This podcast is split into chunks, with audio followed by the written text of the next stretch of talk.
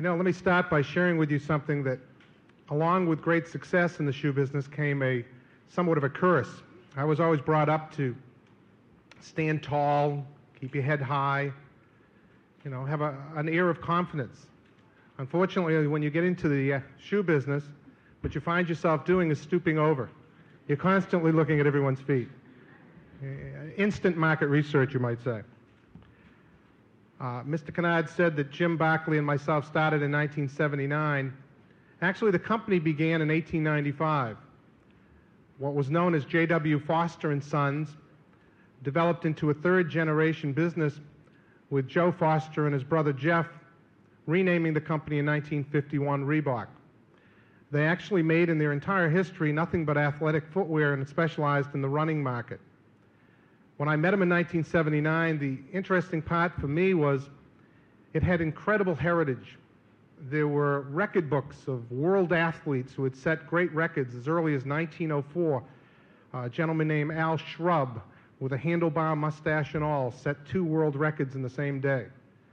So I looked at this kind of small company who was doing approximately $800,000 worldwide, making shoes, athletic shoes, and running shoes for everything from the Russian teams to specialized athletes who had mailed in their foot scratched out on a piece of paper. And I thought, gee, what a wonderful story to bring to the United States. Uh, nowhere, I don't want you to get any misinterpretations. Nowhere did I, did I think, or would I be presumptuous to tell you that I thought it could grow to this size. I clearly wanted to make a living. I wanted to contribute to the world. I wanted to do something. And I thought Reebok would be a wonderful place to start. And it's start we did. And of course, over the eight years, this is our eighth year, we've grown from what was an insignificant, what is a Reebok or who are you type of company to what we believe is uh, the number one athletic footwear company in the United States. Just briefly to share with you how we think and how we determined how to market to people, I looked at the world and I said that companies really market basically in three ways. One is what I call manufacture driven. Manufacture driven is very simple. When you own a factory and it produces something, you make that product, you turn it over to marketing, and you tell them sell it. And ultimately, everybody sells what they make. A second way is design driven. Design driven usually comes from a happening. Someone designs something unique.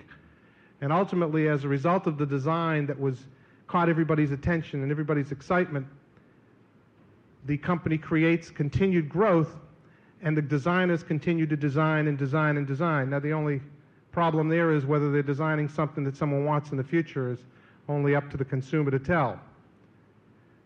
The third way, which Reebok decided on from the beginning, was consumer driven. It's a little bit more complicated and it's a lot, lot tougher. What it means is going out to the consumer, finding out what they want, what they don't want, and making the products that they would in fact enjoy and want to wear. When we first started in the aerobic business, there were 15 million people estimated doing aerobics in church cellars and YMCAs throughout the United States.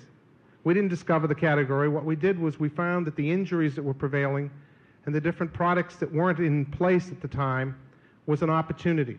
And what we did simply was go out to consumers and ask them what they want, what they don't want, and from there, its history, we became the number one aerobic shoe. When it came to tennis, we did the same. We went out and we offered another research plan of saying, what is a tennis shoe? What do you like about your tennis shoes? And inevitably, everyone would answer that they didn't have a lot of things they liked. And in fact, in many cases, what they talked about was the blisters or the uncomfortableness until five to seven weeks after they owned a pair. And when they finally broke them in, they usually were only good for mowing the lawn, painting the boat, they no longer were important to the tennis court because they were worn out. So we introduced the first no break-in tennis shoe. Made of soft garment leather, it prevails now that we're the 47% of the tennis market in the United States in branded products.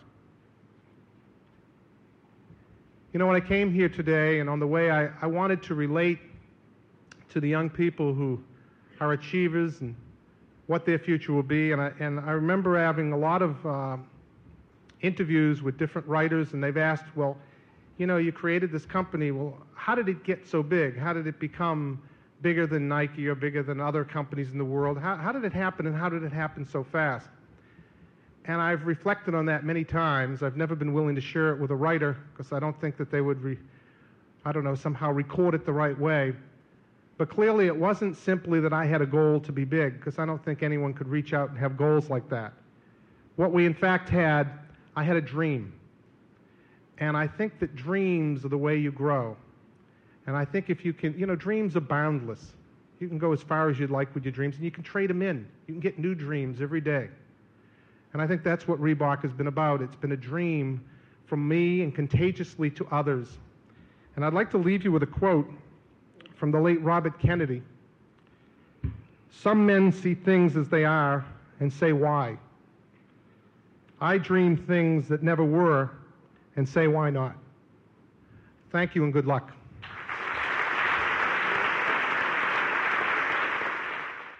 Uh, yeah, um, I'm Jeff Tumlin from Huntington Beach, California, and as a proud owner of, of many pairs of Reebok shoes, I've always wondered what Reebok meant. Where, where did you get the name Reebok?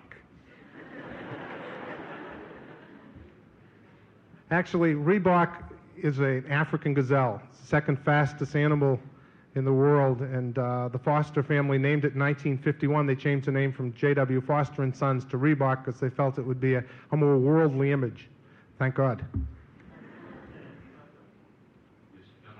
Um, my name is Julie Baskin. I'm from Albuquerque, New Mexico.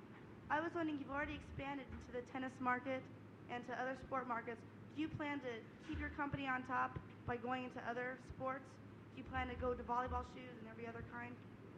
Yeah, we presently do make volleyball shoes, and we're in fact uh, entering the golf market for uh, fall of '88.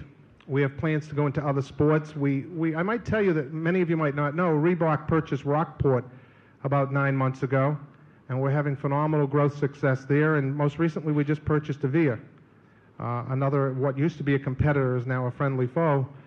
So we continually expand. My name is Greg Gunn from Stamford, Connecticut. Uh, you said that one of the things that originally impressed you about Reeboks um, were the, was the tradition and the handmade family quality. Uh, has any, do you think anything's been lost in the transition to big business? Well, you know, that's, that's somewhat a question that, you know, is, I can tell you from a quality point of view, things have actually improved from the original days when they made it. But, you know, things have to be in the eye of the beholder. And, uh, you know, there is definitely a transition from small cottage to very large industrial. But as I was explaining to a young lady that asked me the same question a few minutes ago, you know, we're not a painting that can be scarce. We're not some rare stone. I think we're, we're here to, to supply the consumer with a product that will, that will fit, be comfortable, and perform. So I think it's our duty to transfer transfer that type of energy that comes from small companies into large companies without losing the essence of what it was intended to do. Hi, I'm Mike Devan from Nebraska. Uh, on the back of the, I don't know what it's called, the tongue or whatever it is, it says the athlete's shoe made to athlete specifications. What did what did you do? Like ask tennis players, or did you like go to basketball players and say, "What do you want in a basketball shoe?" Or what did you do? Well, we do all that too, but to be honest with you, back in uh, the early 50s, the Foster family used that as the back of their label. And So they you- you related don't to it. And to be real honest with you, it's just, you know, we, we wouldn't dare change it.